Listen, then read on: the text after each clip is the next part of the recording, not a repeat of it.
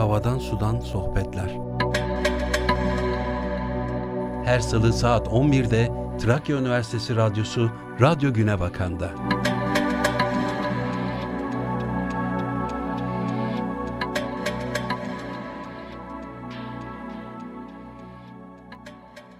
Merhaba, bugün Trakya Üniversitesi Radyo Güne Bakan'da 106.2 frekansında sizlerle birlikteyiz. Havadan Sudan Sohbetler programı bundan sonra her salı saat 11-11.30 saatleri arasında yayınlanacak. Havadan Sudan Sohbetler'de çevre hakkındaki duyarlılık ve farkındalığın artırılması adına konuyla ilgili uzman hocalarımın da konuk olmasıyla birlikte hava, su, toprak gibi konularda güncel alışkanlıklarımızın çevreyi korumada nasıl yönlendirileceği ya da diğer çevreyle ilgili konular hakkında sohbetler gerçekleştireceğiz.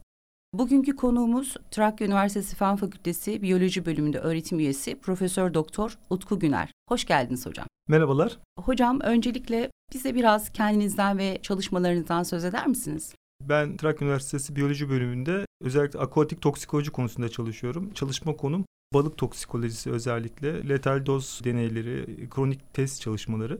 Çalışmalarım özellikle pestisit ve ağır metaller konusunda yoğunlaşmakta. Çok teşekkürler hocam. Şimdi bugün havadan sudan sohbetlerle sizinle yapacağımız sohbetin başında bilindiği gibi özellikle son yıllarda çevresel problemler gündemimizde. Bu çevresel problemlerin başında da büyük olasılıkla kirlilik geliyor. Tabii bu kirliliği oluşturan etmenler nelerdir? Aslen kirliliğin sorumluluğu kime aittir ya da neye aittir? Dünyayı etkileyen en önemli çevresel problemler nelerdir? Bu konuda biraz sizinle sohbet edelim mi? Şimdi çevre kirliliğine baktığımız zaman dünyadaki etkilerinden önce niçin çevre kirliliği var sorusuna biraz yanıt vermek isterim. Şimdi çevre kirliliği aslında tüketicilerin alışkanlıklarından kaynaklanan bir sıkıntı. Dünyadaki hiçbir şirket, hiçbir kuruluş, hiçbir kurum, hiçbir fabrika kirletmek amacıyla kurulmaz. Yani öyle bir amacı gütmez. Ancak biz tüketiciler olarak bir ürünü satın alırız. Ürün satın alındığı zaman üretilir. Üretildiği zaman da kirlilik meydana gelir. Aslında dikkat etmemiz gereken nokta şu. Dünyada kirlilik varsa tüketiciler bu kirliliği satın almaktadır. Yani satın aldığımız için kirlilik olmaktadır. Bunun deneyini nasıl gerçekleştirdik? Nasıl bu olayı kanıtladık? Pandemide dünyada ilk defa karbondioksit emisyonlarının azaldığını gördük. Yani dünya tarihinde ilk defa karbondioksit emisyonu pandemi sırasında azaldı. Nedeni basit. Dünyada pandemi sırasında büyük bir kapanma meydana geldi. Hepimiz evlere çekildik. Trafik olmadı, enerji tüketimi azaldı, uçaklar uçmadı, santraller çalışmadı ve sonuçta ne oldu? Karbondioksit emisyonu azaldı. Yani kısaca biz tüketiciler, biz derken hepimiz yani tüm tüketiciler aslında kirliliğin temel nedeni. Satın alıyoruz kirliliği ve bu yüzden bir kirlenme meydana geliyor. Hocam aslında onu şöyle küçük bir örnekle verelim mi? Yani çocukluğumuzda canımız şeker istediğinde bakkala gidip şeker istiyoruz dediğimizde bize küçük bir gazete kağıdından külah yapıp ya da bir kese kağıdından külah yapıp onun içerisine şekeri doldurur ve bize verirdi. İşimiz bittikten sonra da o zaten organik bir materyal olduğu için parçalanır giderdi. Şimdi şeker istediği zaman çocuklarımız biz bunu satın aldığımızda önce bir poşetin içerisinde alıyoruz. Poşeti açıyoruz. Poşetin içinden de poşet çıkıyor. Dolayısıyla bunların hepsi aslında işte arz talep meselesi, tüketime yönelik mi davranışlar diye özetleyebiliriz değil mi? Evet yani bunun belki en aşırı örneği 500 mililitrelik şu anda daha da küçüğü üretildi zannedersem 200 mililitrelik şişeler. Şimdi bir buçuk liraya aldığımız yarım litrelik bir şişede suya verdiğimiz paranın miktarı 0.00001 kuruş. Yani yok diyebileceğimiz bir rakam aslında. Yani su içmek için para veriyoruz ama yaptığımız şey plastik kirliliği, plastiğin üretilmesi için büyük bir karbondioksit emisyonu oluşturulması ve kısaca su dışında dünyayı kirletmek.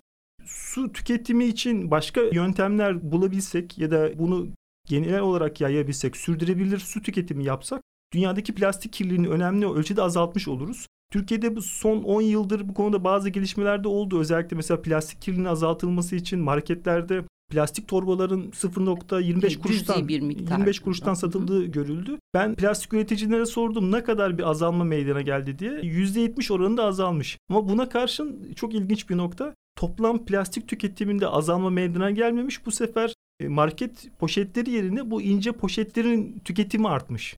Anladım. Yani insanoğlu e, tüketimi için sıkıştırıldığı zaman başka çareler buluyor ama azaltmak da mümkün. Bu da bir çare olarak karşımıza çıkıyor. O zaman Sayın Hocam sizin söylediklerinizden aslında şunu algılayabilir miyiz? Güncel yaşantımızda alışa gelmiş olduğumuz bir takım davranışlarımız var. İşte markete giderken kendi çantamızı almadan gittiğimizde mecburen oradaki plastik poşetlere yöneliyoruz. Ama onun yerine aslında bu güncel yaşantımızdaki davranışımızı her markete gidişimizde bez torbaya çevirmek ya da kendi çantamızı yanımıza götürmek şeklinde bir nebze de bunu azaltıyoruz. Ya da her seferinde plastik su şişesi satın almak yerine kendi mataramızı, kendi cam şişemizi yanımızda taşıyarak aslında güncel yaşantımızda alışa geldiğimiz davranışlardan vazgeçerek bunu yapabiliriz. İlginç bir yazınız da var hocam bu üniversitenin Rumeli Köprüsü dergisinde. Çay mı kahve mi şeklinde bir başlık olmuş. Çok enteresan, çok da hoşuma gitti. Zevkle de okudum. Orada da anlatılan şey sanıyorum insanların güncel yaşantısında yapmış olduğu alışkanlıklar. Mesela nedir? Eskiden uyandığımızda kahvaltımızı yaparken herkes cam bardağında çayını içer, kahvaltısını yapar, gelirdi. Ama şimdi o kadar hızlı bir yaşam tarzına geçtik ki kimse kahvaltısını bile edemeden otomatik olarak işte iş için koşuşturmaya başlıyor ve muhtemelen de herkes kahveyle kahvaltıyı geçiştirmeye çalışıyor ya da karton bardaklarda, plastik bardaklarda çayını kahvesini alıp bu şekilde yapıyor. Acaba bu konuda da bize neler söyleyeceksiniz? Aslında çay mı kahve mi tüketimin insanlar tarafından tercih edildiği zaman kirlenmenin nasıl değişebileceğine ilgili ilginç bir şey, e, simülasyon. Bakın bir bardak çayı bir kahvede içiyorsanız bardak plastik bardakta ikram edilmez. İnce belli bir bardakta ikram edilir. Kahveci bunu cam bardağı daha önce yıkamıştır. Sıcak suyla yıkayıp tekrar tekrar servis yapmaktadır. Kahvecinin çöpüne bakarsanız, yani atığına bakarsanız organik çayı atmaktadır. Kahveci o çayı Trakya'dan değil de işte Karadeniz'den getirmektedir. Dolayısıyla Buraya taşınması için gereken karbondioksit emisyon seviyesi oldukça düşüktür. Maliyeti düşüktür, sürdürülebilir. Camın onlarca kez, yüzlerce kez kullanılma şansı vardır. Tekrar tekrar kullanılabilir. Kısaca kahvede çay içmek dünyaya çevre kirliliği açısından yaptığımız en iyi olayken ünlü bir markanın bardaklarını çok büyük rakamlarla satın aldığımız zaman mesela yalnızca yılda 1 milyar kahve kartonu kullanılıyor ve bu rakam gitgide artıyor. Üstelik yalnızca 10 saniye karıştırmak için plastik çubuklar kullanılıyor. Ve bu sürdürülemez. Yani çevre kirliliğinin asıl nedenlerinden biri bu. Tüketim alışkanlıklarımızın değişmesi. Tüketim alışkanlıklarımız değiştiği zaman dünyayı kirliliğimiz artıyor, dünyaya olan etkimiz artıyor. Ekolojik ayak izi, karbondioksit ayak izi önemli miktarda artıyor. Bu konuda kendi kültürümüzden, kendi kaynağımızdan yararlanmamız lazım. Geçmişte uygulamalara bakarsanız yani 80'lerde 90'larda hep kendi çocukluğumuzdan örnekler verebiliriz. Gerçekten sürdürülebilir bir yaşam tarzı uygulamışız. Siz biraz önce örnek gösterdiniz. Bir şekeri satın alırken kağıt külahta, ki kağıt külahta çoğu zaman eski gazetelerden yapılırdı. Yani tekrar tekrar kullanılan bir malzemeydi. Ben hatırlıyorum gazlı içecekleri depoziteli şişelerde alırdık. Marka söylemeyeyim. Evet. Ama bakın ne kadar güzel bir uygulama varmış 1980'lerde. Cam şişeyi tekrar tekrar kullanmak zorundaydık. O iade edilip parası geri alınmak zorundaydı. Ama günümüzde her şey plastik bir kabın içinde ya da büyük kaplama malzemeleri üzerinde yapılıyor ve bu yalnızca bir kullanımlık. Sürekli olarak bir atık üretme durumu ortaya çıkıyor. Bu da çevre kirliliği için aslında oldukça büyük bir problem. Son olarak şeyi de belirtmek isterim. Çay mı kahve mi hikayesindeki göz ardı edilen en önemli noktalardan biri ekonomi. Eğer siz kendi yerel ekonominizi destekleyen, kendi ekonomimizi destekleyen tüketimler yaparsanız çevre kirliliği dışında e, sürdürülebilir bir ekonomi de sağlamış oluyorsunuz.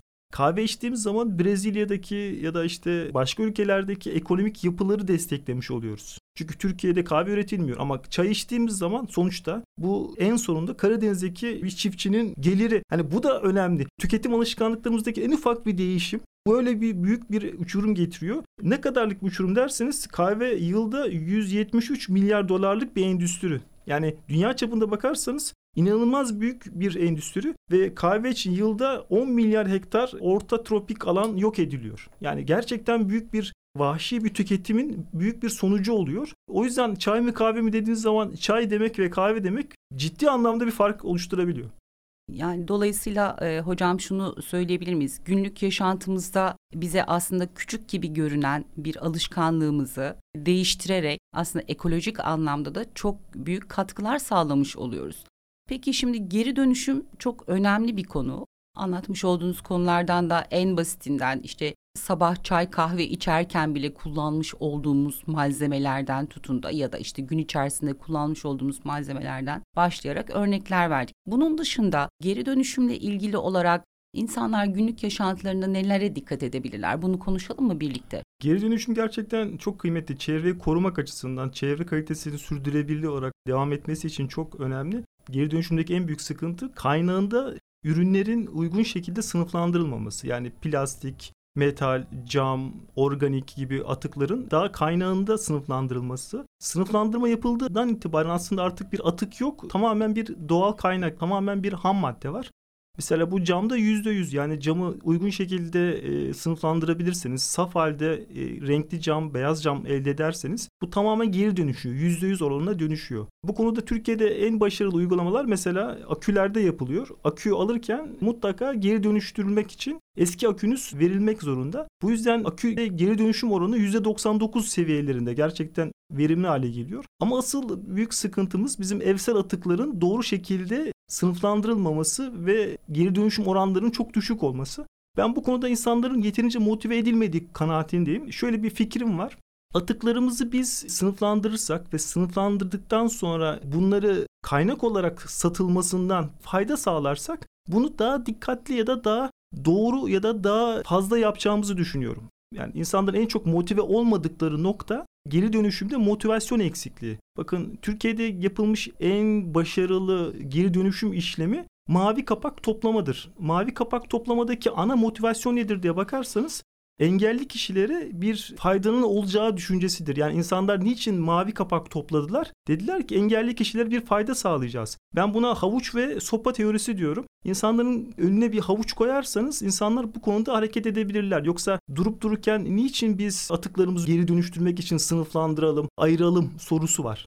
Bu büyük bir problem. En büyük politik yanlışlıklardan birinin insanlara motivasyonun verilmemesi olduğunu düşünüyorum. Motive olmuş insanlar gerçekten başarılı olabiliyor bu konuda. Hep şey söylerim. Ya derim ki yalnızca 5 kuruş bile olsa plastik satın alınsa ya da geri toplansa ne olur Örnekler İstanbul'da belediye yaptı. Plastik şişeleri çok ucuza geri alan makineler koydu. İnsanlar bundan para almak için, bundan para kazanmak için ne kadar plastik şişe varsa topluyorlar, makinelere atıyorlar. Geri kazanın inanılmaz oranda arttı. Ben şunu ifade etmek istiyorum. Yani insanları geri dönüşümde motive edecek uygulamalar olmadığı zaman kaynağında dönüşüm, kaynağında ayrılma gerçekleşmiyor. Daha doğrusu geri dönüşüm gerçekleşmiyor. Bir de son olarak sokaklarda bol bol gördüğümüz çöp toplayan kişiler var. Ben bunları öğrencilere anlatırken şey diyorum. Herhalde en çevreci kişiler bunlar. Çünkü bu kişiler çöplere gidip oradaki plastik, kağıt atıkları ticari olarak para kazanmak için ayırıyorlar. Şimdi bu olayın sosyal tarafı ayrı bir durum ama çevresel sürdürülebilirlik açısından bakarsanız bu kişiler topluma çok büyük bir fayda sağlıyorlar. Niye çok büyük fayda sağlıyorlar? Normalde yok edilen ya da kaynak olarak kullanılmayan bir çöpü geri dönüştürülmüş ürüne dönüştürüyorlar ve gerçekten çok büyük değerli bir iş yapıyorlar. Evet bence de ben de katılıyorum buna ama sizin de söylediklerinizden aslında şunu anlıyoruz Sayın Hocam. İnsanlarda bir tüketim çılgınlığı var. Evet. Tüketim çılgınlığı nedir? Sürekli olarak bir şeyleri almak, satın almak ama sizin de dediğiniz gibi karşılığında herhangi bir fayda sağlamayacaklarını düşünüyorlarsa hemen şunun arkasına sığınıyor insanlar. Yani benim şu topladığım iki tane plastikten, evde ayırdığım bu ayrıştırmadan ne olacak ki? Aslında çok şey olur. İnsanlara öncelikle bunu anlatmak lazım. Diyoruz ya illaki motivasyon için bir ödül mü lazım? Ödül olarak aslında ekosistemin düzgün işleyişi ödüldür insanlar için. Bu düzgünlüğü de sağlamak adına e, çok basit bir yöntem. Yani bizler evlerde ayrıştırmayı yaparken ben hep şunu söylüyorum. Dışarıya çöp atmak için ya işte hiç kullanılmayan artık işte yemeklerinizin kullanılmayan kısımları vesaire bunları atmak için ayrıştıran çöp kutularınızdaki miktar da azalıyor.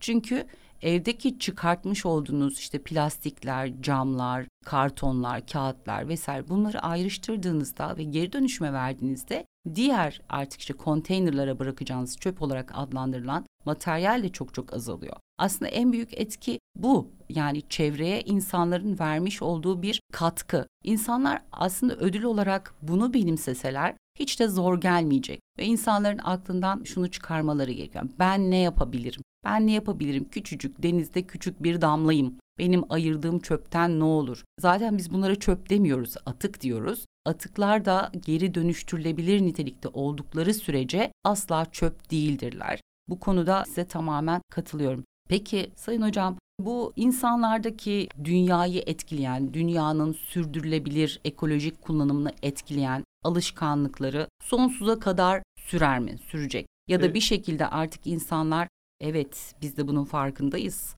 Evet bizim de artık çevre için bir şeyler yapmamız gerekiyor bunu biliyoruz diyecekler mi? Aslında dünyanın sürdürülebilirliği gerçekten büyük bir problem olarak karşımıza çıkıyor. Özellikle Batı'da, Avrupa'da, Amerika'da bu konu çok tartışılıyor. Tartışılmasının nedeni şu, dünyadaki çevre parametrelerine bakıldığı zaman mesela karbondioksit emisyonuna bakıldığı zaman ya da kirliliğe bağlı durumlar incelendiği zaman şu ortaya çıkıyor. Daha fazla böyle bir yaşam tarzını devam ettiremiyor. Yani ettiremeyeceği gözleniyor.